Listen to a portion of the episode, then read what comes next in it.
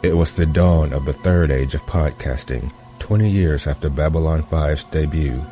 This intro cast is a dream given form. Its goal? To introduce the show to new fans by creating a place where new viewers and old alike can discuss the show peacefully. It's a port of call, home away from home for geeks, nerds, podcasters, and wanderers. British and Americans wrapped up in minutes of audio downloads, all alone on the web. It can be a silly place, but it's our last best hope for intelligent analysis. This is the story of the first of the Babylon 5 intro cast. The year is 2014. The name of the show is Down Below. Hello again, everyone, and welcome to another episode of Down Below, a Babylon 5 intro cast. I'm Will. I'm in. I'm Heidi. I'm Elizabeth. And I'm And- Jason. Hi, Jason. Hello, Jason. Jason's our very first visitor to the show. Jason, you've been a you're an old Babylon 5 fan, aren't you? Yes, And did you watch when the show was on the air? Or did you come to it sometime later? I did not. I was one of those people who thought it was a stupid Deep, Deep Space Nine clone, Oh, so I didn't. I didn't watch it. I actively didn't watch it. Um, I feel really stupid about that now because it was the other way around. But um, no, I uh, I had a. There was a time where I was uh, my my wife was away for ten months and I had caught up on a lot of uh, TV and uh, video games and stuff. And uh, Buffy and Angel and Babylon Five was one of them. So Are you a big sci-fi fan, Jason? I am. Oh, awesome. I like them all. Well, today we're here to discuss the first episode of season one, Midnight on the Firing Line. But before that, here is our ISN report.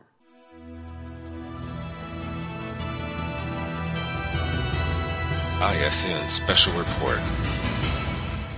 The Centauri agricultural colony Ragesh 3 is attacked by unknown assailants. On Babylon 5, Commander Jeffrey Sinclair calls for a meeting of the Council and the League of Non-Aligned Worlds. Centauri Ambassador Londo Mollari discovers that the Narn were responsible for the attack on the colony. At the council meeting, Narn Ambassador G'Kar presents a video in which the colonists ask for aid from the Narn government for help with violent outbreaks on the colony. Ambassador Mollari believes that the request for aid was coerced. While investigating raider attacks, Commander Sinclair discovers evidence to support Ambassador Mollari's claim. The Narn are then enforced to withdraw their forces from Ragesh 3. This has been your ISN special report. Okay, Midnight on the Firing Line aired on January 26, 1994, which was 20 years ago today, the day that we're recording. Yay! Yeah, I've got the air date uh, for when it aired in the UK on Channel 4. What was that? Um, we didn't get it until 99, but we got it in uh, January as well. Um, it was uh, the 3rd of January, That uh, was- 1999. Yeah, this wasn't done on purpose. I knew it would be close to the beginning of season one, but I didn't realize it would be, you know, the exact date. That's cool. Well, this episode, just like the pilot, was written by JMS and directed by Richard Compton. So let's get into the recap. There were some changes since the last episode, weren't there? There were. Yeah, we lost people, Uh-huh. gained new ones. And a bit of redesign of the sets as well. A redesign of some of our characters' uh, makeup. Um, yeah, that was weird Wow. and confusing. Yeah, about a year and a half in between the pilot, wasn't it, and the first episode. Right. Uh, just a few notes. Um, just since so much time had passed between the pilot and the first episode of season one, you probably noticed that they rehashed a lot of the information that they said in the pilot just to give viewers a refresher on everything. They had originally planned on going straight into series after the pilot, but the network wanted to air their pilot and see what kind of ratings it got before they made a decision on the show. Uh, the original title of this episode was Blood and Thunder. So they mentioned blood several times in the episode. But Midnight on the Firing Line reflected JMS's opinion on the episode and the series at that time. And this wasn't the first episode of the season produced, but it was the first one that aired. So if in later episodes some of the performances seem a little bit, they seem a little bit less comfortable in the roles than they do in this episode, that's because they were produced out of order. Dutch Code, I think, was 103, so it's about the third one aired. Is this what he originally planned to air first and they just shot it third? Or did he originally plan this to be later? I think this, well, I'm assuming, I don't know for sure, I'm assuming this was what they intended to air first because, mm-hmm. but they just had to shoot it out of order for some reason or another. That's better than the other way. Yeah. Yeah. So the episode begins in a station above the Centauri agricultural colony of Ragesh 3, and some jump points form, a jump point forms, and the colony is attacked by ships. The station, the people on the station send a message to Centauri Prime that they're under attack, but it's destroyed before they can say who the attacker is. Yeah, this was a lot of information coming at me at the very beginning. And I was like, wow, what if you did you you couldn't pause it back in the day? I was like trying to read it all, trying to understand what's happening. Maybe it was just me, but uh, and we were trying Well, to uh, do commentary at the oh, same time. oh yeah, Yeah. I heard thought in the was- commentary how confused you were. We were very confused. We really thought that this was like the war that we had heard about, and that this was like a flashback or something. And yeah, completely confused. The, the the captions on the screen went by really fast, though. They did. Yeah, they did. Yeah, and we kind of thought already, like when we came into it, that it was going to be about, you know, flashbacks or something like that. So I was like, oh, they had an established shot of a planet. You know, my brain did not take in the shapes of the continents or anything. Right. I was just like, Earth. this must be that. And I wasn't quite reading it. But, you know, the second time I was like, pause. So, yeah. Back on Babylon 5, we are introduced to Susan Ivanova. She can't locate Commander Sinclair because his link is turned off. Susan Ivanova is played by Claudia Christian. She is best known for her role on this show, but more recently she's done a lot of voice work. She's been in a Doctor Who audio drama. She did an episode of Grimm and two episodes of Freaks and Geeks. So what's the backstory here? Like, do we know why they replaced Takashima? Or they are, Oh. they did replace her. I've got some information saying nine months is meant to have passed, um, so there's a period of time where you know things have changed, um, and Takashima has been reassigned. We'll uh, view some notes as well. Right. On the commentary for The Gathering, JMS said that the actress who played Takashima was just never comfortable in the role and they wanted someone stronger going forward. Which we kind of, you know, Right. noted a little bit. Although she grew on me, so I was a little sad to not see her back. Garibaldi explains to Ivanova that Commander Sinclair turns his link off for 10 minutes a day so he can enjoy some peace and quiet in the observation dome. And Ivanova finds him there and tells him that there's a problem. Is that how every episode is going to start? It's always during his downtime. Poor guy. Man, can't, 10 minutes. can't get any peace and quiet around here. Yeah, that line from Ivanova gets repeated a couple times in the series. Right. What what she says, you know, when she comes onto the deck. Next, we see Londo and Garibaldi, and we have this, I think, pretty funny exchange between these two. And we find out that when the Centauri and humans first met, the Centauri thought, well, Centauri told the humans that they were a lost colony, but this proved to be untrue when humans finally got their hands on some Centauri DNA. And Londo said, oh, it was a clerical error. Uh, we Well- also find out that the Centauri were the first alien race humans met. Oh, okay. Yeah. And that they were, they, okay, so they haven't been an empire for a hundred years. And I'm guessing that they were just kind of hanging a lampshade on the fact that the Centauri look exactly like humans. And, um, but they're saying, you know, yes, we understand that they look exactly like humans, but they're not.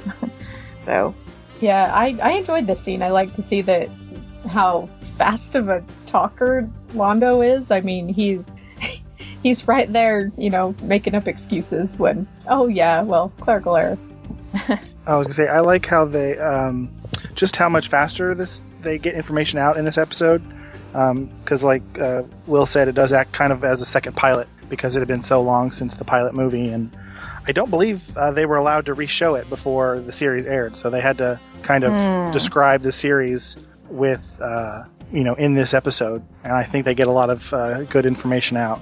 Um, and this this scene is like an example of that. That's uh, they they get a lot of uh, good background information out while still making a pretty entertaining scene. That's kind of what I thought, you know, as to why that they're reinforcing, I guess, the Narn as kind of villainous. Because, I mean, it's kind of awkward to have, like, to watch it back to back with The Gathering and think, okay, you know, this is kind of repetitious in terms of, like, who the villain of the piece is or whatever, or ostensibly who the villain is. And, um, but then you think about it, okay, it's been a long time since they showed The Gathering, so they're just kind of, like, reinforcing the different roles of the different, you know, races and that kind of thing. Yeah, re-establishing the status quo before you go forward. Mm-hmm. And in the Gathering, uh, G'Kar is almost kind of a cartoon villain. Like he's just doing, seems to be creating chaos. And in this one, he seems to have a better reason for seems to have a better reason for wanting to uh, fight. You know, cause conflict. Londo's aide Veer arrives and tells Londo about the attack on Ragesh 3. Veer is played by Stephen Furst, who he was in Animal House, but before B5 he was on Oh Saint, my god. he was on Saint Elsewhere. but yeah, Animal House. Oh my god. I think I recognize him from that. It's been a Did you long time since I've seen Flounder? oh, that's hilarious. Okay. Yeah, he gets called Flounder on several of the cast commentaries. Awesome. So, what did you make of uh, Veer? Well, he's a character. Veer. I don't know. Yeah, I, I haven't really formed an opinion yet. Okay, so next, Londo demands to know what Earth knows about the attack, but Earth doesn't know any more than the Centauri do. Uh, Delenn and G'Kar arrive to offer their condolences, and this is where we get the first look at their new makeup. And yes, it is the same actors in both cases, just Yeah, different you got a bit confused in the commentary there, didn't? Thanks for clarifying that. When I rewatched it, I saw the name of the actress, so I was like, okay, it's the same name. But man, they really made her look different. they did. She Maybe it was- better. Did they? Why did they do that? Did they think that it was? Uh, maybe it was just me because I think in the gathering I found that the um the Narn and the Minbari makeup was sort of similar. Not really with the spots and everything, but at least like the cheekbones and stuff. But um, is there any particular reason why they changed the makeup? I think we're both about to say the same thing, actually. That um, we were saying last week that they were originally going for the whole idea of an androgynous um, creature for Delenn, whereas that must have gotten uh, dropped in between the pilot and the first episode. And so rather than adding a more pronounced um, cheekbone in the makeup and making Delenn's makeup look a bit more masculine, um, they decided to pare it back a bit and just use the um, bone piece and ball cap, I think. But I'm not too sure. And basically, when the voice modulation uh, didn't work out, uh, they could never get that to work out in the pilot movie. Uh, JMS just decided that that wasn't a, a place they were going to take the story, and so that her, her makeup didn't need to be uh, defined in that way. And I think maybe there were just some issues with that particular makeup job going forward. It was going to take too long, or it's going to be too much work, but it just didn't work with the storyline anyway. So Yeah, the uh, voice modulation was very dodgy in the original um, pilot. Okay. Well, I'm glad she's still around. I like that actress. Crazy French lady. G'Kar claims he doesn't know anything about the attack, and Londo explains that the colony is insignificant because it's just an agricultural colony. Sinclair wants everyone to contact their own government, and later on they'll call a meeting of the Council and the League of Non-Aligned Worlds. And the League of Non-Aligned Worlds is just an alliance of the minor races. hmm Everybody that doesn't look human-esque. Everybody that's not important, basically. I'll say if you want a real world example, they're modeled after the UN Mm-hmm. and where the, the, the five big races are like the Security Council. So they're Right. the ones who make big decisions, but the whole entire, um, you know, United United Worlds get to vote on, on lots of things. But the five major races are like the Security Council. Okay. So there's really not a lot of additional worlds then, because there were only a few other representatives there, right? Or or are we to assume that there's others that weren't there? Or maybe you can't tell us that. Okay, never mind. That's just an observation. Yeah. Continue. But, but um, I was going to say when um, when Londo was talking to G'Kar, you know, it made me think like, why would the Narn attack this? I mean, I know we kind of get a sort of explanation later, but I don't know. I don't know if I buy it. It's weird. I mean, it's just like why starting a whole war over just this one little agricultural colony? I have my theories. Do you think G'Kar was telling the truth that he didn't know the first time around? I Hmm. Um, don't. I don't know. He's he lies a lot. He does. um, that's a good question. I don't have an answer, so I, I just wondered what you guys thought. I've always wondered that too. I don't trust G'Kar. Why I don't know. I, I don't. I, I think he might genuinely not have known at that point, and he only found out after he left um, the meeting, you know, and was told about it by his government. Because Maybe so. Because yeah, it wouldn't have been something he was directly involved in. I don't think. Yeah, it's possible that they just kept it from the ambassador. You know. I can see that. Plausible deniability. Yeah. Mm-hmm. Ivanova tells Garibaldi about a distress signal that was received from some of the ships, and the signal mentioned raiders. And we see Talia Winters, licensed commercial telepath Psi Corps rating P5. She attempts to check in with the second in command as regulations require, even though Lyta checked in with the commander. I don't know if they changed her. But, Well, perhaps you've got to check in with one of the command staff. okay. Yeah, which makes sense either that being um, the commander or at the moment Ivanova. I read somewhere that P5 is the um, normal rating for commercial telepaths. I didn't remember that. Normal rating, like just like an average type. Yeah, that's the that's usually what commercial telepaths are rated. Talia Winters is played by Andrea Thompson. She's been in a lot of things. Um, she was on 24 for one season. She was in a Heroes web series. She was on NYPD Blue for a while, and after she left NYPD Blue, it was really weird. I remember hearing about it at the time. She became an anchor on headline news, and everybody's kind of scratching their head about why she would you know, leave her acting career to be an anchor on headline news. Kind of. I think about I think about anchor man whenever I think about news anchors nowadays. Maybe that's where I know that name from. I recognized her, and I nothing that you said rang a bell, so I'm still kind of at a loss. Yeah, she was on Falcon Crest also. I don't know if you saw that. Mm. For I think, sorry, I, I was just saying, I think I remember her on 24 briefly and was surprised when she turned up. That's But- a possibility. It might be from there. yeah, I think she she was a doctor. I think she got involved with Jack Bauer for a little while. For about two years, she was married to Jerry Doyle, who plays Garibaldi. Mm. Yeah, That's a bit of trivia I didn't know about. yeah. she couldn't resist his invitation to his quarters. I read something that said that um her first day on the set to kind of break the ice with Claudia Christian, she just kind of walked up to her and said, "I'm Talia Winters, licensed commercial telepath," and they ended up becoming good friends after that. So, So is this a um uh were they actually trying to replace Lyta or or the well you know is it not related to that at all? uh, yes, the actress that played Lyta had a contract dispute, so she left the show. Okay. Okay. So Talia's tried to reach Ivanova three times, but Ivanova blows her off this time since she's busy. And Garibaldi goes to investigate the distress signal. I think the um CGI is better in this episode. Yeah. Mm-hmm. I, would think they're agree. able to spread the cost out, I think, over the entire series rather than having a minute budget just for a pilot. I think they managed to do a better job with. Um, I think they were running about three max at the time to do all this um, effects as well. So it's an impressive job even back then.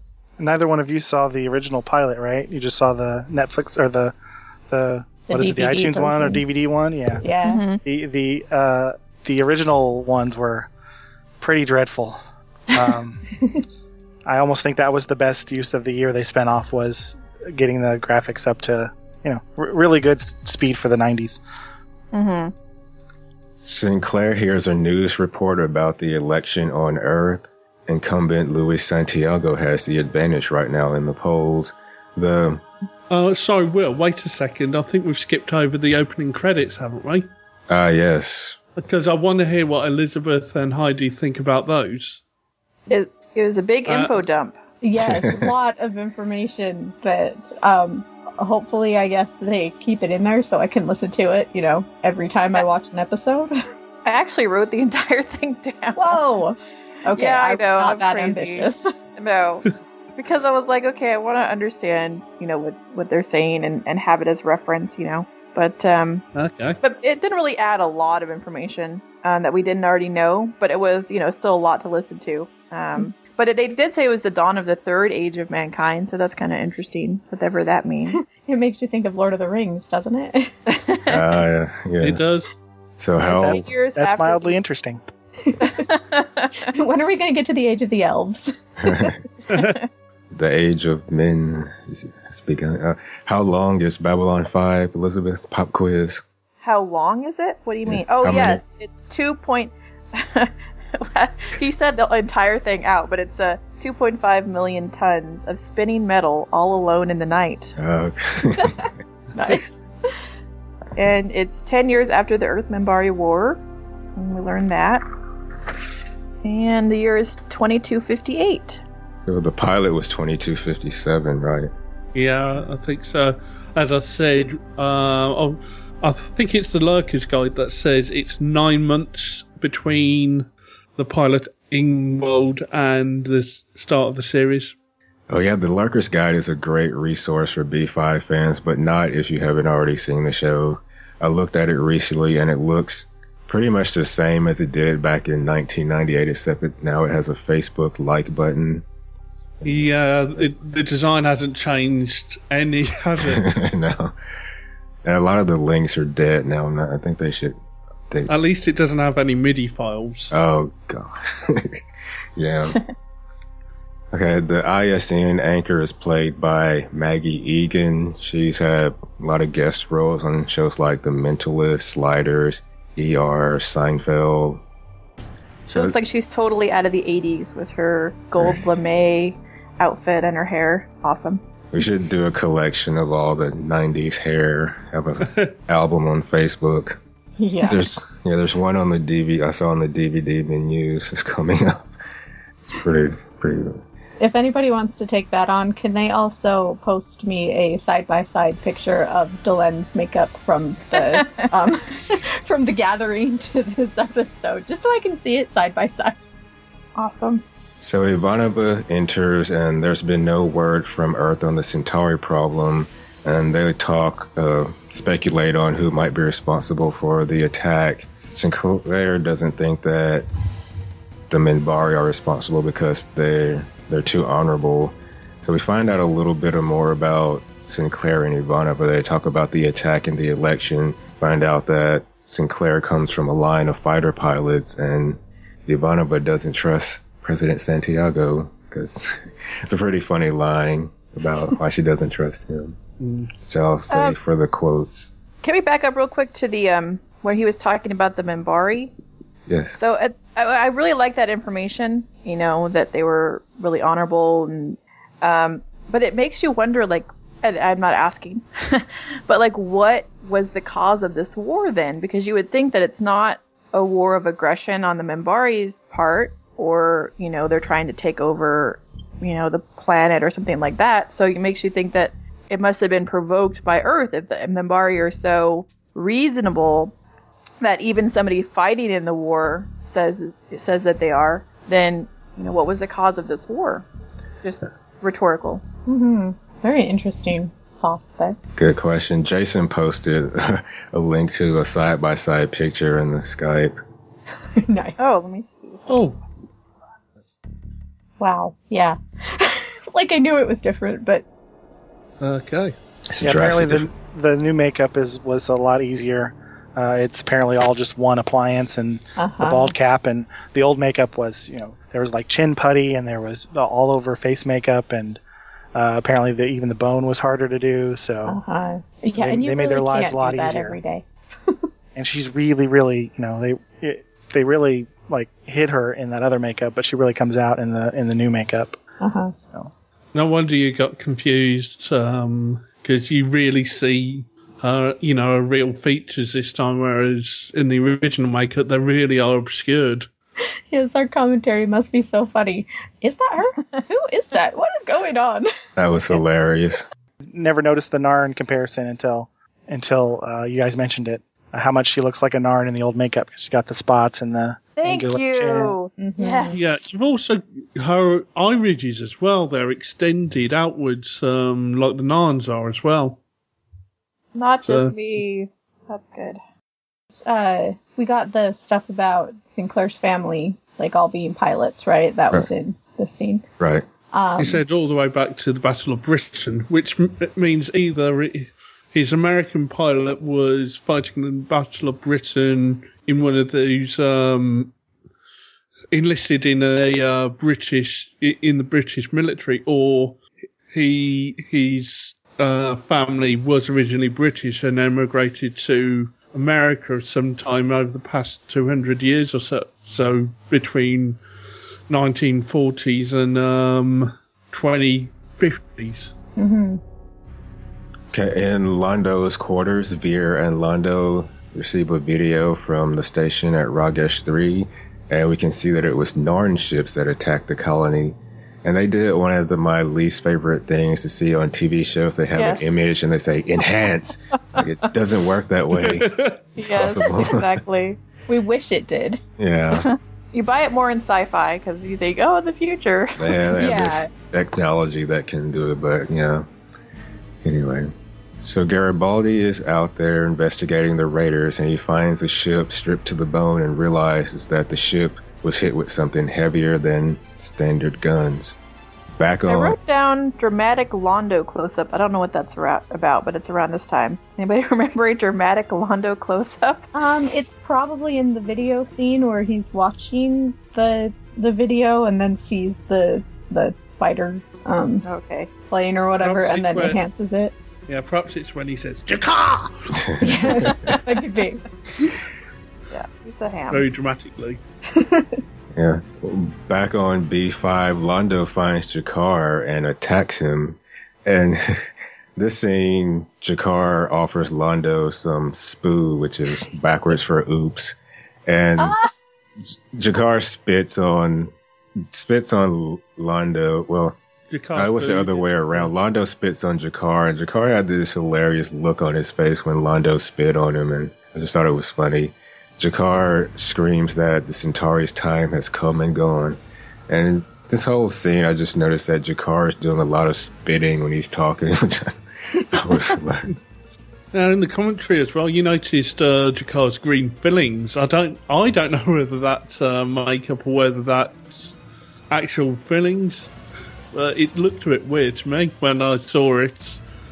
So I Yeah, wasn't noticed. imagining things. no, it was No, I noticed it the second time I watched it too. I was like, "Yep, you're right. In the back, there's some green."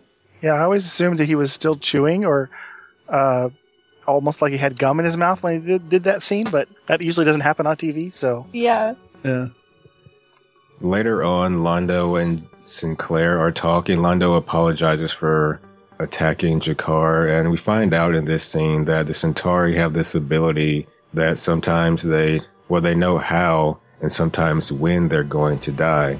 Londo has had a dream that 20 years from now, his hands are wrapped around someone's throat and they've killed each other. And the first time he met G'Kar, he recognized G'Kar as the man from the dream.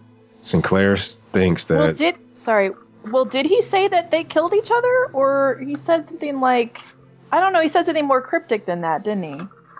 Like he wasn't sure what was going to happen. That he had a dream that they were strangling each other, but then They he had didn't their say. hands wrapped around each other's throats. Okay. Mhm. And But then it made me wonder, like, like it kind of he left the ending up to fate. I mean, and the way he spoke of it kind of sounded like he wasn't sure of the ending. But then, why would he say that we dream about, with, you know, how we're going to die? I don't know. It was kind of weird to me. Yeah, maybe that was my mistake. They, she said later on, you know, one of us is gonna. I can't remember how it went. One of us is gonna. kill the other. Yeah, Um, it sounds to me as well that not all member, I mean, not all Centauri get these dreams, and uh, they don't always come th- true as Okay. well. So there is some doubt. That that's the impression I got from we Centauri. We have this thing, dreams. I'm not sure exactly what the quote was, but You said they sound- sometimes dream. yeah. So it sounded to me like this is something that happens to some Centauri, but not all Centauri, and not all dreams come true. hmm As if you can escape that fate. hmm Well, either way, I find it a very fascinating character trait, and every time we see a new Centauri, I'll be like, oh, do they know when they're gonna die? Sinclair thinks this is a chance to put together a coalition against the Narn attack. Londo tells Sinclair about his nephew Karn, who he had placed on Ragesh 3 to keep safe, and right now he doesn't know if his nephew is alive or dead. And Londo says that blood calls for blood, and that promises he promises that there will be war. Next, Garibaldi and Ivanova are talking again. Uh, this is the third time that the raiders have hit a ship in that sector, and there must be a leak since transport are kept, routes are kept secret. And then we we see Talia Winters, you know, easing her way over to talk to Ivanova, but Ivanova leaves before Talia can catch up with her. I, I was gonna say I've seen this uh, episode, you know, dozen times, and I didn't notice until this one how actively Ivanova is avoiding Talia. Like all the other times I've watched the scene, I just thought, oh, you know, she just, you know, they ran, they happen to miss each other. But I, I apparently didn't know all the notice all the glances that Ivanova has given to Talia as she approaches. So I was just sort of a thing. I, I, I, I- I think it's fun that I can still notice new things Yeah. after watching it so many times. Uh, not every series will have um, a character wander up in the background and uh, that kind of subtle gestures going on. So, yeah, it's just a nice little bit of layering in the scene. I was going to move on to the thing you were saying in the commentary about um, what's his name, Michael Garibaldi eating a lot after uh, seeing a lot of death, and how that seemed to be at odds for you. Well, yeah, because it would like make my stomach turn, and I wouldn't want to eat. I suppose it, you know, reminds you how much you are alive so, for some people, though. I guess so. Yeah. I mean, it depends. I mean, it seems like he, as security person, probably sees enough that he's used to it, so it doesn't bother him as much. and yet it they makes eat him well hungry. on the space station. Yeah. Was that supposed to be like a chicken? I don't know. Weird. But I, I think that going back a little bit to Talia, um, trying to um, to flag down Ivanova, um, it just seems like they could have made a better reason for her to be so persistent in trying to get to her. I mean, are they saying that she can't do any business until she's registered, whatever that means, or I thought it was going to be something really important. I was just thinking that you know she registered in the first scene, but she she's got to do a lot of business on this station. She wants to get along with the command staff because she knows she's going to have to interact with um, a lot. So she wants to get off on at least reasonable terms with her, and she's puzzled why this woman doesn't like her. So I th- that's the impression I got that it wasn't about you know making this official. It was more about I'd like to get on with this woman just so that I can have a pleasant time on this station. Why is she avoiding me? I Well, want to she could have picked a better day to do it then. I mean, you'd think that she could read people at least their, you know, it's like it's a really big day going on in the ship. We Mhm. have attacks, potential war, we have space pirates, we have an election coming up. It's like, you know, maybe Yeah. pick your battles.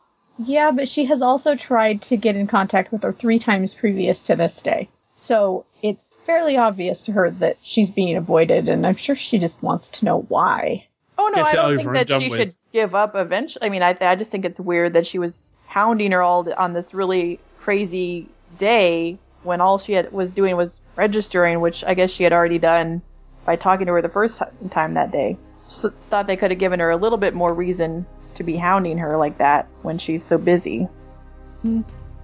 Well, the next scene takes place in Kosh's quarters. Sinclair goes to speak with caution. he's doing something. What was he doing back there behind whatever. It was changing. Uh, It's changing screen. I think it was a really simple effect and well, really. It looked, you know, you've got some sort of uh, light projection on the screen. You could have anything going on behind there. You don't know what's going on. It's just really done simply and quite well. Yeah, uh, we find out that Kosh will attend the emergency session, and Kosh believes that the Narn and Centauri are dying races and they should be allowed to die. I, I thought it was funny um, how Sinclair asked him if he had any opinion on if the Vorlons had any opinion on what was going on, and he just didn't answer. Like, you know, I don't care about these people. Yeah, he's pretty much one of those characters that are just annoying because they talk in riddles, you yes, know, and don't ever give a straight answer. like Gandalf. yeah. Yeah, the um, I, I like that scene because I think it shows even more than the pilot that, and it's kind of something you need to relay to the viewer that you know Kosh is in an encounter suit. That that's a you know that's a, basically a spacesuit that he's in, Mm-hmm. um, and so people won't think that that's actually what his you know that's the, the that's not the form his race takes. That's just the you know spacesuit that they're in, and they deal with that somewhat in the when they have to do surgery on him in the in the pilot. But I, I think the, that little scene makes it you know pretty clear because he's not you know he's not inside of it, and then he's he is inside of it later. Mm-hmm. So they make that And clear. he gets there really fast. so I don't know. I mean, do we think he's like just light, like energy, and he just zips through the space really quickly? I don't know. It's weird. Just seemed Yeah. like a, a bunch of ball of light moving It's around. interesting. Yeah. Oh my God, he's Dawn. Uh, no. That's where Dawn came from. She's a Vorlon. Awesome. Wow. The dimension that glory came from. Okay. so he uh, back on the CNC, Ivanova catches Garibaldi using her station, and she doesn't like that. And we find out that all incoming ships log their routes through her console. So she, uh, Garibaldi's trying to find out which companies sold the routes to supply ships. I think this gives you know us more about Ivanova's personality to find out a little bit more about her. Mm-hmm. Did you guys have any problems with her threatening to break off his arms? Because that's a weird like moment that people on the internet seem to hate, and I always just thought it was a little bit. It was funny. Yeah, I I just kind of thought that it shows that she's tough and isn't going to take his crap. Yeah, I didn't have a problem with it. I mean, uh, yeah, obviously she's she's sensitive to her space, and you know she wants to assert herself as that position is hers. But I didn't really, no, I didn't have a problem with it. Okay, back in Londo's quarters, we find out that the council meeting has started, but Londo has received a message from the Centauri government saying they're not going to do anything about the attack on Ragesh 3 because it's too small, it's too far away, and it's unimportant, so they're not going to risk a confrontation over it. But Londo says, you know, we're just going to pretend that we haven't heard anything from Centauri Prime and we're going to try to get the other governments to step in and take action. Next, we see Talia and Garibaldi. Talia's wondering, you know, why Ivanova is blowing her off, and he explains that it takes a while for her to warm up to people, especially when she's working. And he suggests that Talia visits her when she stops by the casino, her normal time, and try to talk to her then. And Garibaldi offers to show her his first, no, no, second favorite thing in the whole universe. Yeah, I don't know. I was like, that's. I mean, the implication is like sexual harassment I mean, we hmm. find out what it is later, but I was like, yeah, that's they're walking a line there. They're walking a line, Garibaldi, rule breaker. She had this look on her face when she said, when he said first, I was wondering if she got that from his mind, even though she's not supposed to do any unlicensed scans. I think it was maybe this scene where I guess it was her first day on the set and she was doing this scene. And when she walked in maybe to the elevator or whatever, the actor that plays Garibaldi had his pants down to his ankles just as a practical joke. And I don't know, she married him later, so It Well. broke the ice. That's even worse. what do you think his first favorite thing in the universe is? Uh, honestly, something sexual. Yeah, that's that's what I was thinking too. Although it might be, it might be uh, more interesting and more comedic if it's also something totally off the wall. Could be Spoo. Next, we see Sinclair and G'Kar in the garden. We find out that the Narn homeworld was once green before the Centauri stripped it bare. G'Kar dreams of stripping the galaxy of the Centauri. And they have a discussion. We find out that the Narn sold weapons to Earth during the Minbari War. And he later goes on to say that a sneak attack is the mark of a coward, and they have an heated exchange. And I'm not sure if it was this point where they mentioned that it's no, I think it's later episode, but they do mention that it's been about a hundred years since the Centauri occupation ended. Well, uh, I thought it was a hundred years since it started. Okay, you're probably right. I think earlier in the episode they said it was um, a hundred years since the Centauris have been, I guess, I don't know, like a, an empire or something. Yeah, the Centauri haven't been an empire for a hundred years. So that came up earlier in the episode. All right.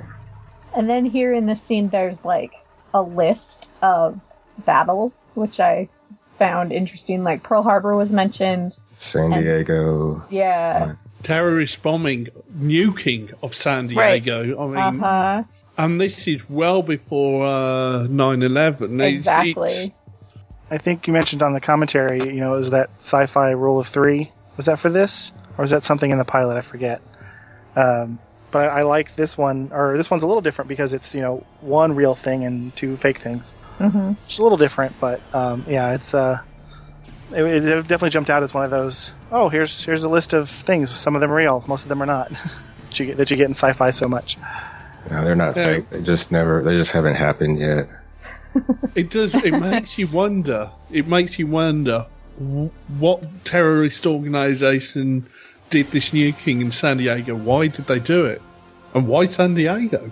I mean, there's a lot of Comic Con. baby there, but other than that, yes, They didn't get tickets to Comic Con, so they they nuked the place. they're nerd terrorists. That or someone's cosplay just got way out of hand. Oh, I saw some cosplay this weekend. I'm not sure. They like had really lax rules on what was appropriate attire, I guess, because some people were showing a lot. so Garibaldi has figured out how the Raiders operate, and he knows when the next attack will be. And we see later that Sinclair is asking Earth for a military intervention, but Earth wants Sinclair to delay the council meeting until after the election, and if possible, Sinclair is to abstain from voting. This is where I was started like my strands of conspiracy theory in my head. But I'll talk about that later. Um, but I did like the the part in the scene where um, is it the senator? He says, um, you know, stop moving. I want to see you. I don't know. I just kind of like that little part. Yeah, I liked this because we got to see that, you know, Sinclair doesn't get to make these decisions, whether he does it underhandedly or not. Um, he answers to someone and we saw, you know, who he answers to. hmm Yeah, I also found it interesting, um, just on a side note that, um, although it's the Earth government, um, it's made by, the show's made by America, so you've got an American senator, but they're saying don't get involved. Earth Alliance can't be the universe's police. Whereas at the moment, uh, and for all, you know, a while, the American government seems to, well, governments, I should say, you know, administrations or however you say it, um, have kind of said they are the world's police and how, you know, there's almost a parallel but, um, different reactions to very similar scenarios. hmm Team America. Yeah, I was kind of picking up on that last last episode too, and um, yeah, I think, I mean, there's a lot of there's a lot of thought on that either way in terms of you know America's role, and I think that's kind of like some of the parallels they were showing here uh, in terms, but you know, the opinion might the official opinion. At least they're coming out on the side of not being the world's pol- the universe's police, but um, I don't know. I mean, it, it seems to me though, my um, just from watching these two episodes, my impression is that the Minbari are um, quite a bit stronger because they at least only 10 years previously they had Earth on the ropes and also, I mean, Earth had to buy weapons from another world um, in order to fight the Minbari. So that is just my opinion that the Minbari are actually the strongest of the um, races. I don't know if that's true, but that's just my impression. Well, Garibaldi is ready to intercept the Raiders, but Sinclair has a realization he wants Garibaldi to stand down because Sinclair is going to head out to investigate. He tells Ivanova to preside over the meeting and pretend that she never heard any orders from Earth. And last thing she heard was that they were voting for sanctions. Yeah, it's similar to what happened with Londo and Vir earlier. Mm-hmm. Yeah, I enjoyed this. Um, I I like that Sinclair is a rule breaker and he'll do what he thinks is right in the situation. Uh, this these uh, plays really solidify the impression that this episode, especially, it, it's a political drama over an action drama, and it kind of separates itself from Star Trek, which is essentially an action drama at this point in the 90s, isn't it? Yeah. Okay, the council meeting is called to order, and we found out that Ragesh 3 was once a Narn colony before the Centauri occupation, and they want it back. Yeah, it's in this scene that um, Delenn says Ragesh 3 has been a Centauri colony for a hundred years. Okay. So that's what I think that plus a couple of other things is where I get the impression that um, the occupation of Narn started a hundred years ago, and then you know the Narns were able to rebel some time in between then and now. Some of this was uh, he was writing some of it, you know, thinking of what was going on in Yugoslavia at the time, where it was a lot of uh, um, fighting over things that had changed hands hundred years ago, or um, or you know, in the what was that the after World War One. Um, so he had a, he, there was some of that he, when he talks about you know the the the um, inspiration for kind of that back and forth is is uh, the conflict in Yugoslavia that was happening right then, uh, right after right after the Gulf War. Is when this was all going down. So I just think it's interesting. He um, there's lots of times he'll pull from you know things that are happening today, and other times he pulls from things that happened you know thousands of years ago. So he takes a good cross section of history to write this show. He's also pulled from his own personal experiences a couple of times, I know. Out in space, Sinclair detects a high energy weapons discharge. Back at the council meeting, G'Kar claims that the Narn didn't fire first uh, at Ragesh 3. He plays a live video with Karn Mollari saying, The colony asked Centauri Prime for help with violent outbreaks among the colonists but they didn't answer. So then they asked the Narn government for help when the Centauri government didn't help. Karn Mollari is played by Peter Trencher, and the only thing that stood out on his resume was that he was in Southland for an episode, and Southland is a great, great show. Londo says to Kenyo, can't you see what's happening? He was forced to read that statement. This is where G'Kar brings up the fact that Centauri, the Centauri, wouldn't take any action to help Ragesh 3, so he wants to know why Londo is trying to get the council to do what the Centauri government wouldn't. Which, you know, unfortunately, he makes a good point. Although, yeah. obviously, Karn was being forced to read that because he was scared to death and kept, like, looking down at his paper that he was reading. Mm. Yeah, uh, and it was filmed in that hostage style, wasn't yeah. it? Uh, it? I think a lot of times in this series, uh, you'll see how the cinematography really adds another layer to the story that they'll pull from history, they'll pull from other sources to create, you know, a way of telling the story without doing it through dialogue, which I think it, it does it a very good job at times. Okay, out in space, a battle takes place. Uh, the Raiders break off, and Sinclair and his men find a hidden command and control ship. Hmm. I wanted to talk about the CG in this and the way the um, ships move. They're called yeah. Star Furies, these ships. And um, JMS wanted to create a believable future and um, have tech work how it's supposed to work. So the way they move is um, in line with physics, so that they'll thrusters and they can just spin on a um, axis, and they'll they'll use um, their drift as well, so the engines won't always be firing. They'll fire for a burst and they'll drift because there's no way, no friction in space that'll slow them down. And they do some really nice little maneuvers here, I think.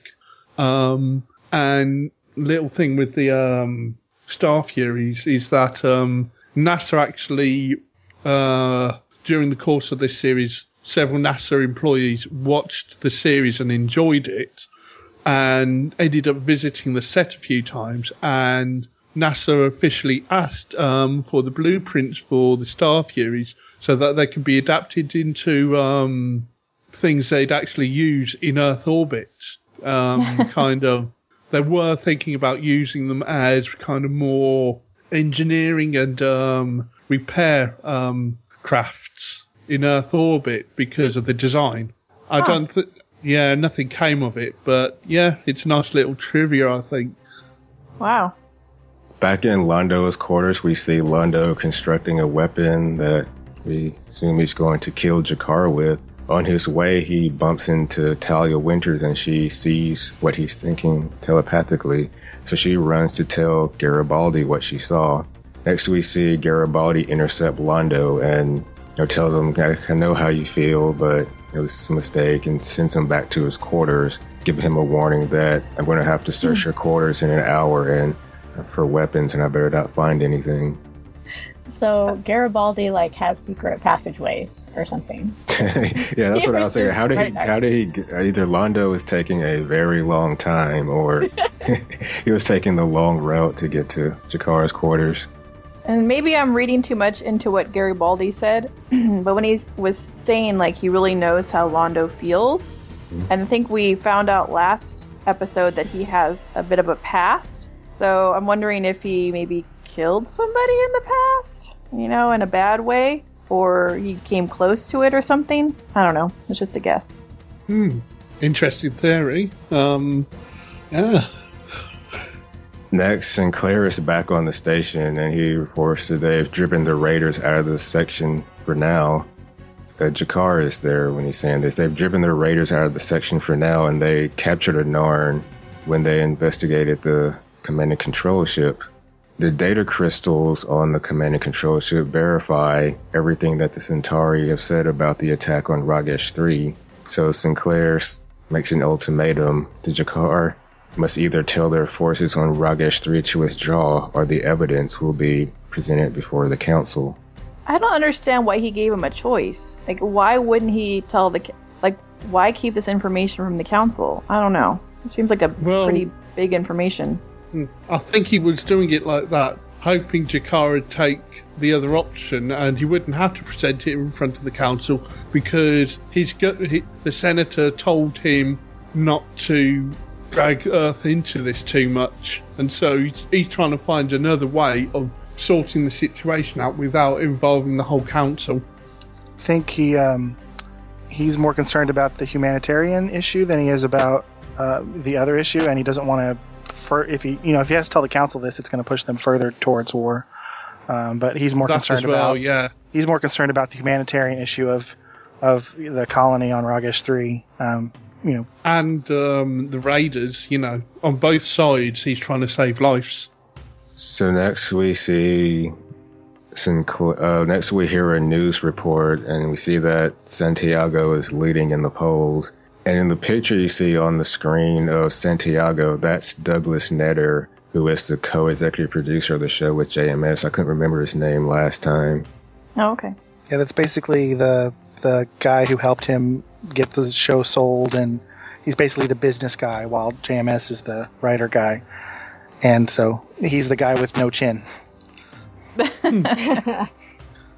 So Talia and Ivanova finally have a conversation, a real conversation. Ivanova thanks Talia for her help with Londo, and she says that she tried to block the thought out, but his thoughts were so powerful that they came through.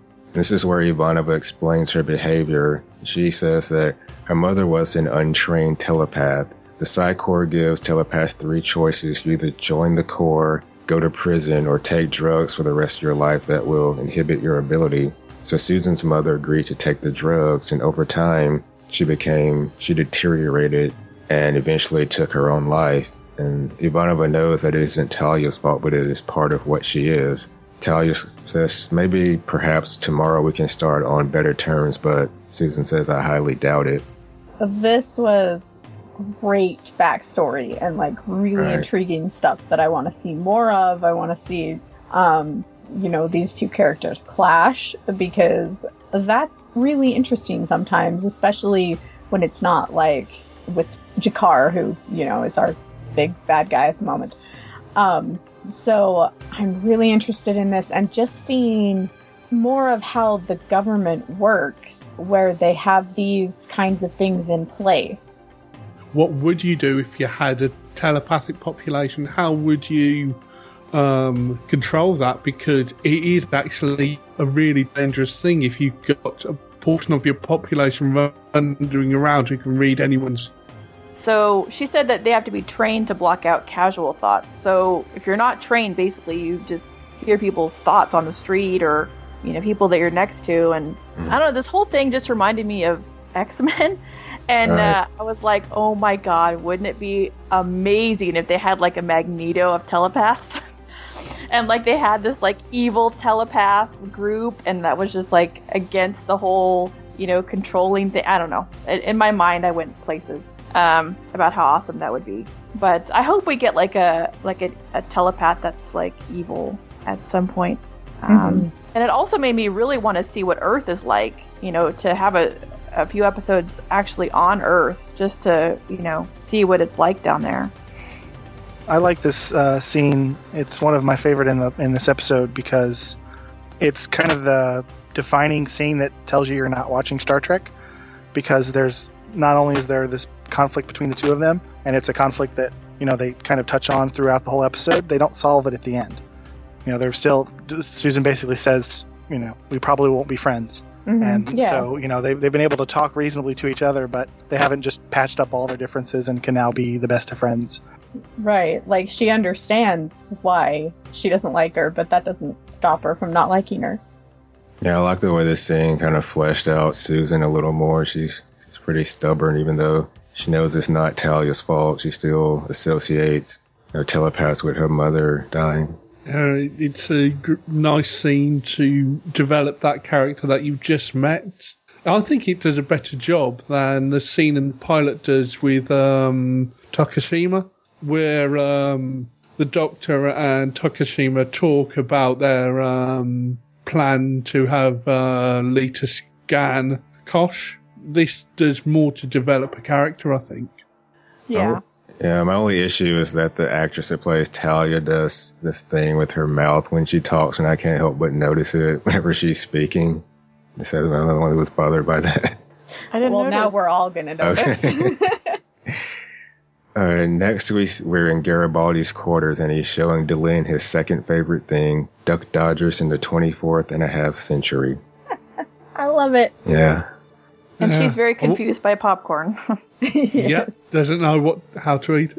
How did he persuade her to uh, come by and watch cartoons? I wonder. She was probably Well- just curious. Like- Well, and and they Yeah. seem to have some kind of a friendship, maybe because like he was telling her about limericks and stuff from the gathering. hmm Yeah, I think that they have like a little friendship, maybe. Yeah, he tells her the stuff that nobody else will, so she's, she's curious.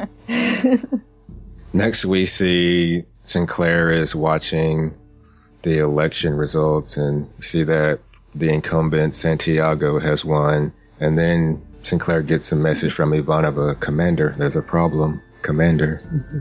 Can I go into my conspiracy theory? Yeah. Okay, it hinges on.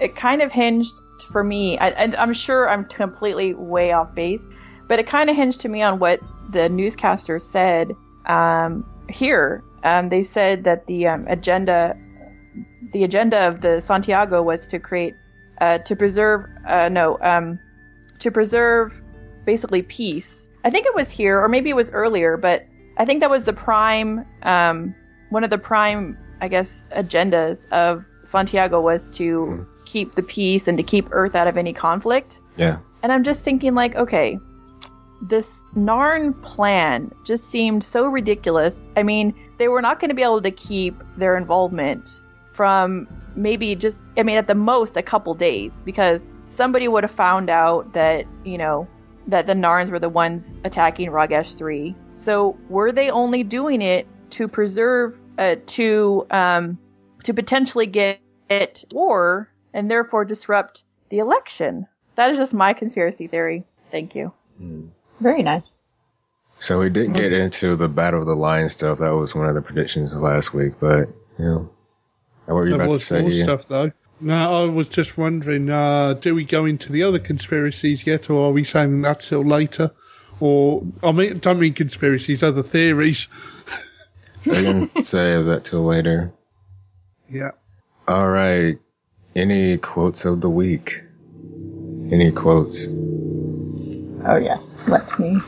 I was Oh, gonna I was gonna say I don't know if, since I only put this on the spoiler group, but I'm sort of uh, made myself the keeper of your predictions. So Oh nice. I'm uh, yeah, I meant to mention that. Sorry, Jason's been keeping up with Oh, thanks, predictions in our spoiler group. and I'm gonna make it. I'm gonna be. Uh, there's a person on uh, Potential Cast who actually you know gathers the audio recordings of the really big um, predictions that end up coming true. So I'm hopefully gonna try to do that. Um, Oh, that'd be awesome. for any really Thank big you. ones. But yeah, Right. we, we, we've got to we're are definitely keeping track of those because um, that's that's always a really fun part of an intro cast uh, of a show like this, just to see how wild and crazy and how eerily accurate you know some predictions can go. So Yeah. Um, why don't I have a person like that for investigating Mars? Because that person is me, and uh, and I'm also like the host. So somebody else should be keeping track of those predictions. anyway. okay, quotes. I have one. Um, I liked this one. Kosh says, "They are alone. They are a dying people. We should let them pass." And Sinclair says, "Who? The Narn or the Centauri?" And Kosh says, "Yes." Nice. that, was was one of mine. too. Yeah. That was a great one.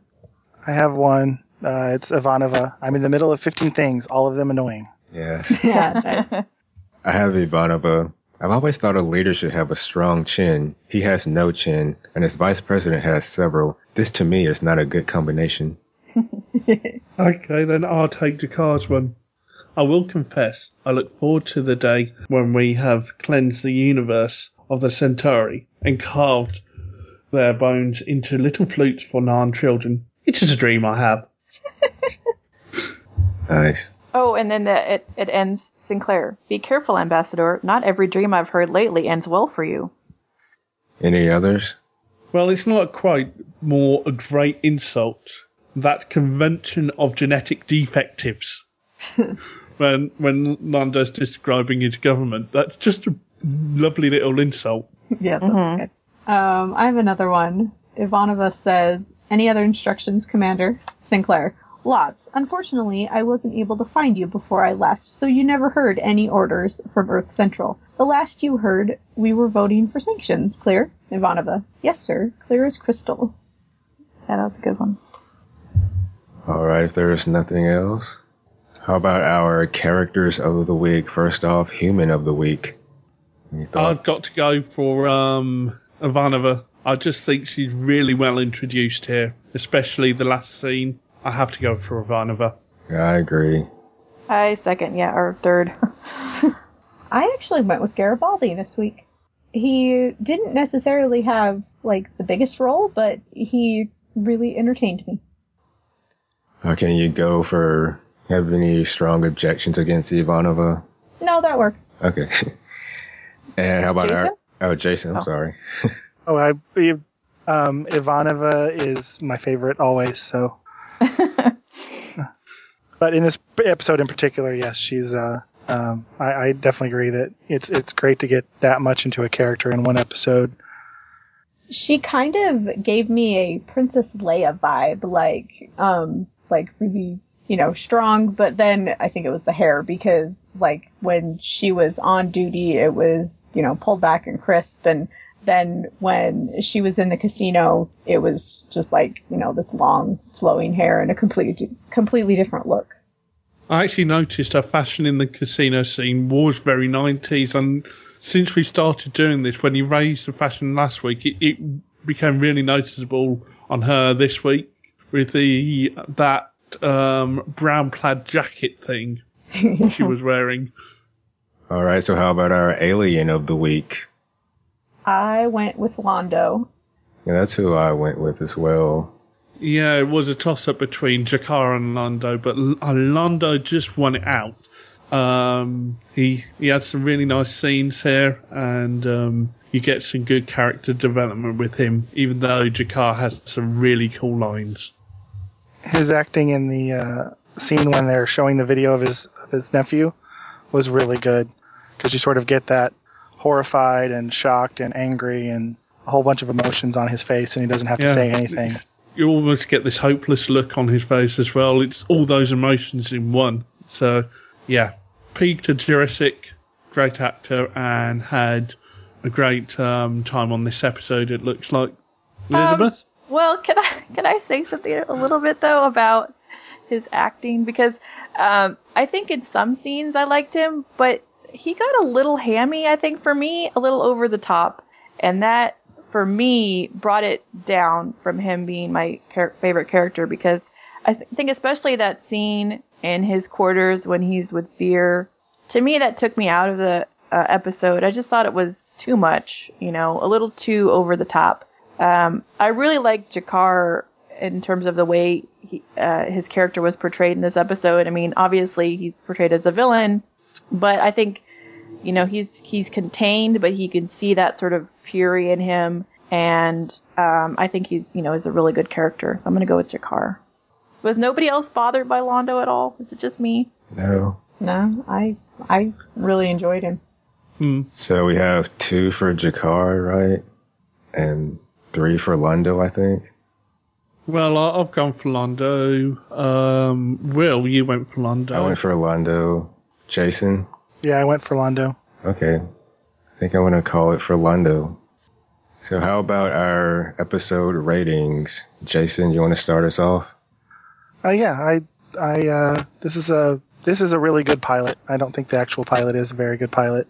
Um, it, it uh, establishes a lot, all the char- a lot of the characters pretty well. Um, it has a good flow to it. It is a little hammy. I, I agree that Londo is a little hammy. Um, but I think that's just sort of, you know, early series writing. There's a, a lot worse than you can get out of a first episode of a series. Um, of course, it helps that it's not really the first, and he had time to revise it. So, I give this one eight out of ten spoos. Damn it, you stole my rating. Okay, Heidi. Okay, well, coming at it having like having the characters established from the pilot movie, this was a little jarring because all of a sudden we have all these different characters who I know are probably the like beloved characters of the series, but uh coming just just coming at it from already kind of enjoying Takashima and um and Lyta, it was kind of weird. Although it did help that you guys said that there was nine months difference and they really weren't just trying to, you know, like pretend these characters didn't exist before. That helped a little bit. Um, but I also was a little sad because they kind of took away some of the diversity of the cast by not having Takashima and we didn't see the doctor this episode, so I'm not positive if he's gone or if he maybe just wasn't in this one. Um, so that brought it down a little bit for me, but the story was was really good. Although I, it wasn't until they revealed that the Raiders actually had something to do with the overall plot that I really cared what was going on there. So I'm gonna have to give this one six out of ten Duck Dodgers cartoons. Nice. JMS did mention that he was kind of disappointed that he lost some of the diversity on the show with the cast changes. So how about you, Elizabeth? Um, yeah, I liked it. Um, I I think I I didn't even think about that, but yeah, the diversity that is a, a shame. Um, although I do like Ivanova more than I like Takashima. Um, in terms of just like what they're doing with their character, and she's set up more as to have more interesting interpersonal relationships with the other, um, I guess, crew. You know, in terms of her being a little bit prickly. Um, I don't really have a preference of Lyta versus Talia at this point. Um, I'm still not completely sold on Sinclair. I think somebody mentioned um, in our group about um, some people think he has wooden acting or whatever. I don't think I don't mind him as an actor. I just think as a viewer, for me, I would like to see a little bit more personality coming through in his character, um, or a, li- a, little bit more um, conflict or something like that. You know, in his character, some maybe some bad traits he has. I'm not even sure we've seen any negative traits of his. Um, but, but Gore was interesting. Um, it got my conspiracy theories flowing. Um, good character work. And so I would also give it a good, same as the last one, a good solid seven. I liked it. Oh, seven Centauri bone flutes. hmm. Okay, Ian. Okay. Um, well, I think in some ways it does a better job than the pilot, uh, as you were saying, Jason, in establishing everything. And I love the introduction of um, Ivanova, um, and I think you've got great potential with that character moving forward. And there's other things introduced here which lay some nice little groundwork and seeds for the future. And um, again, Londo, you've got some nice stuff going on with him. Yes, there's a big overacted hammy scene, but it, I think everyone's trying to find their places still. It's still very early on in the series, and it takes time for things to um, settle down sometimes and people to find their places in a series like this. Um, I'm going to be a little boring and give it a seven and a half again. So seven and a half. Um, damn it! I had what was going to call it, and it's gone completely from the top of my head. Um, I'll have to be a bit boring now. Seven and a half Raiders. Cool. I'm sure it was brilliant. It'll come back to you when we finish recording. I bet it will. Well, like it's been said, I thought this was a better episode than the pilot. I really enjoyed Ivanova and I enjoyed G'Kar and Londo. And I think it did a pretty good job of setting up the series again. I'll I'll give it an 8 out of 10 startling face changes. Hmm. So our combined score for this episode was a 7.0, and our combined score for The Gathering was 7.75. Hmm. Cool. I feel like I actually, yeah, perhaps I need to actually up it to it because it is actually better than the series. I mean, than the pilot. But it's this is the problem when you've seen the entire series and you know the highs it can reach. You you don't want to rate something too high, but compared to the pilot, I'm going to have to give it its extra half a point. Um, just the ratings will. Um, it eight of, out of ten Raiders. Okay. Now you're gonna make him do the math all over again. Sorry. Wait. Gonna make Excel do the math. All right, I must have screwed up this thing because the score didn't change. What did I do? Okay, I'm gonna sit here and do it manually. Eight plus six plus seven plus eight plus eight divided by five. That's seven point four now. Okay. All right. Ah, so we have feedback. Yay. Yay. First, I want to thank some listeners for our iTunes reviews. The Overwhelmed Brian and Alex Designs gave us two reviews on iTunes.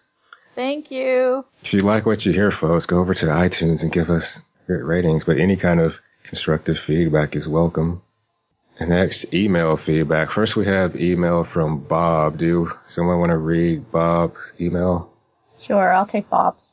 I'm getting concerned that G'Kar won't be around for too long. How many despicable things can he do before being killed slash banished? He's a good character, so I hope I'm wrong. As before, I have mixed feelings on Sinclair. His being a fighter pilot bored me. No, the commander does not go off and get himself killed. But I liked him setting up plausible deniability for Ivanova when he left. What happened to Takashima? in the sec is the second in command going to be like number two in the prisoner where the character changes every episode? Yes. Mind you, if they're as hot as these two, I'm not complaining. Next week, a guy. Yeah, Delenn and Garibaldi watching cartoons was just perfect. Her complete bewilderment at Earth customs was charming. Earth's treatment of telepaths is awful. I would have expected better from the future. Thanks, Bob. Um, Cheers. Next, we have email from Lori. Wants to take that. I'll read it. From Lori. Um, Hello, ambassadors. Really enjoyed the commentary and can see how it was hard to follow the story and talk, as a lot did happen. Thank you, Lori. I watched originally when it aired, and that cannot be 20 years ago, and then did a rewatch a number of years back. Looking forward to following along with you now. We did not get to see a lot of Delenn this episode, but it is the same actress. I am sure Will addresses it, but I think they just scaled back the makeup quite a bit from the pilot. I also like seeing more of various backstories and cultures, including Earth's politics and the presidential race, as well as Londo's relationship with his homeworld and meeting his assistant, Vir. Must be the worst job ever. a lot of great G'Kar and Londo moments and quotes. You all called the hidden gun right away, and it was fun hearing your reactions again to Ambassador Kosh. The talk between Talia Winters and Lieutenant Commander Ivanova was interesting, especially learning more about the Psi Corps. Hum- human of the episode, Lieutenant Commander Ivanova. Alien, G'Kar. Thank you. Looking forward to listening. Thanks, Lori. And next we have email from Shane. Anybody want to take that? I probably should, but I didn't bring up the email. Um, I was kind of busy before the uh, podcast started. Okay, I'll do it. Okay. First off, I want to say how much I'm enjoying the podcast so far. Really strong start. Keep it up, guys. Thank you, Shane. Thank you. Cheers, Shane. Midnight on the Firing Line. I really enjoyed this one right from the start. It's trying to make itself different from Star Trek. Tension between the characters, mild swearing, even a s- small subplot coming from the TV news. It does its job of reintroducing everyone well. Overall, I give this an 8 out of 10. Shane. Thank you. Shane. I just started watching Red Dwarf, so I'll be listening to Shane's podcast, his intro cast about Red Dwarf. That's cool. We'll have to see what you think about that. Is that on Netflix? Yes, according to Netflix, I watched the first two episodes a couple of years ago. I guess I just got distracted by other things, and or maybe I Oh. wasn't maybe I wasn't ready for that style of humor at the time. Um, it should all be on Netflix. Uh, Yeah. because I listened to the podcast. The tenth season isn't yet, apparently, because Heath and Angela are having problems tracking those down. Oh, okay. Yeah, uh, they're finding places for it, but I don't think it's on Netflix. The tenth season series. Oh, are Heath and Angela on that show? Cool. Yeah, uh, they're the newbies. It's nice. It's weird that I knew them back in Starkville, Mississippi, a little small town, and then years later find out that we're all interested in intro cast. Oh my god, you knew them in person, you mean? Yeah, I met them through Oh. a mutual friend. Cool. We have. Do you want to read the Facebook comments? Yeah, there's only three of them. Okay. Um, from Jan, from, okay, sorry, from Jan. Um, just watched Midnight on the Firing Line. I simply do not get the people talking about Michael O'Hare's wooden acting. To me, it is not wooden, it is subtle. Big difference. Just a small change in facial expression says it all. Okay. F- Jason says JMS had a problem with stilted language early on ahead, and some of that is blamed wrongly on O'Hare. And Bob replies, I'm a newbie, so it's way too early for me to form a definite opinion, but Garibaldi to me comes across as far more believable as a human being as opposed to a robotic, android, cyborg, whatever, than Sinclair. Is that a prediction, Bob? Are you hmm. predicting that Sinclair is a robot, android, cyborg, or whatever? He's a Cylon. He's a Cylon. awesome. Oh, does that does that mean um when uh what's it the Galactica get to Earth? It's actually the other alliance, and they get to be a crossover with Babylon Five. Mind blown. I do agree, though, that uh, for me, Garibaldi is a little bit more natural, and that could be the way that you know uh, Sinclair is written. You know, it's hard to tell.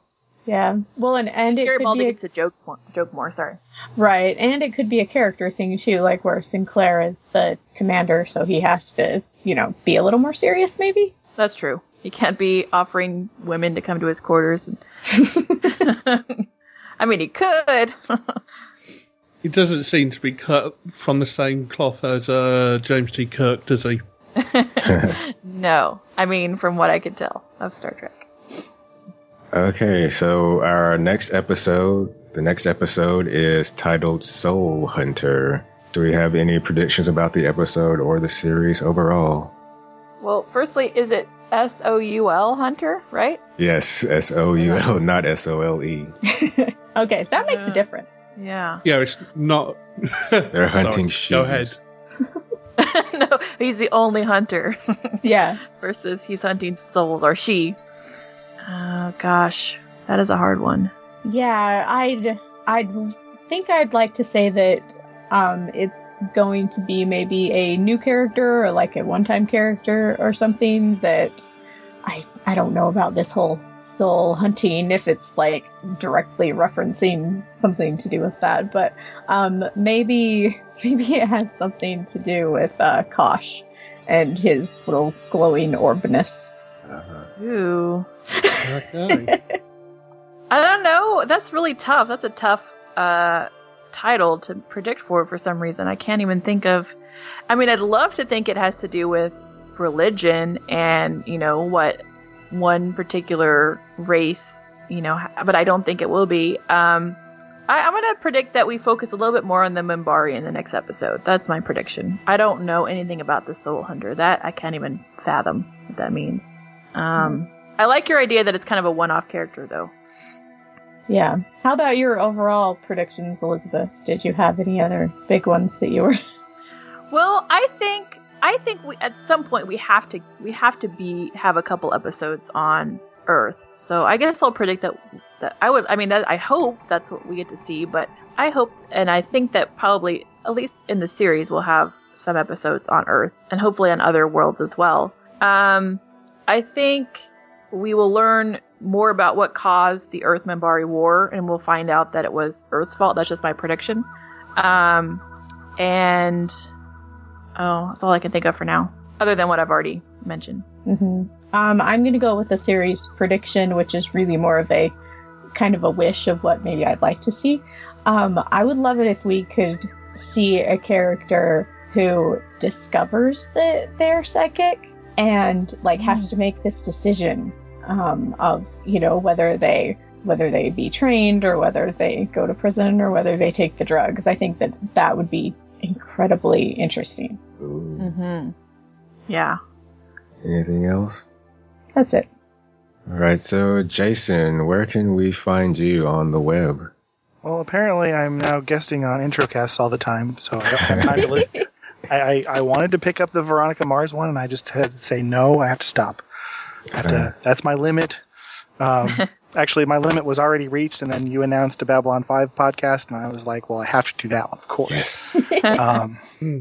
because it's uh, right up there with my favorite TV series of all time. So, and it was is? it was one I was thinking about. Um, I was thinking about doing. You know, if I got into podcasting myself, this is the show I would have done it on.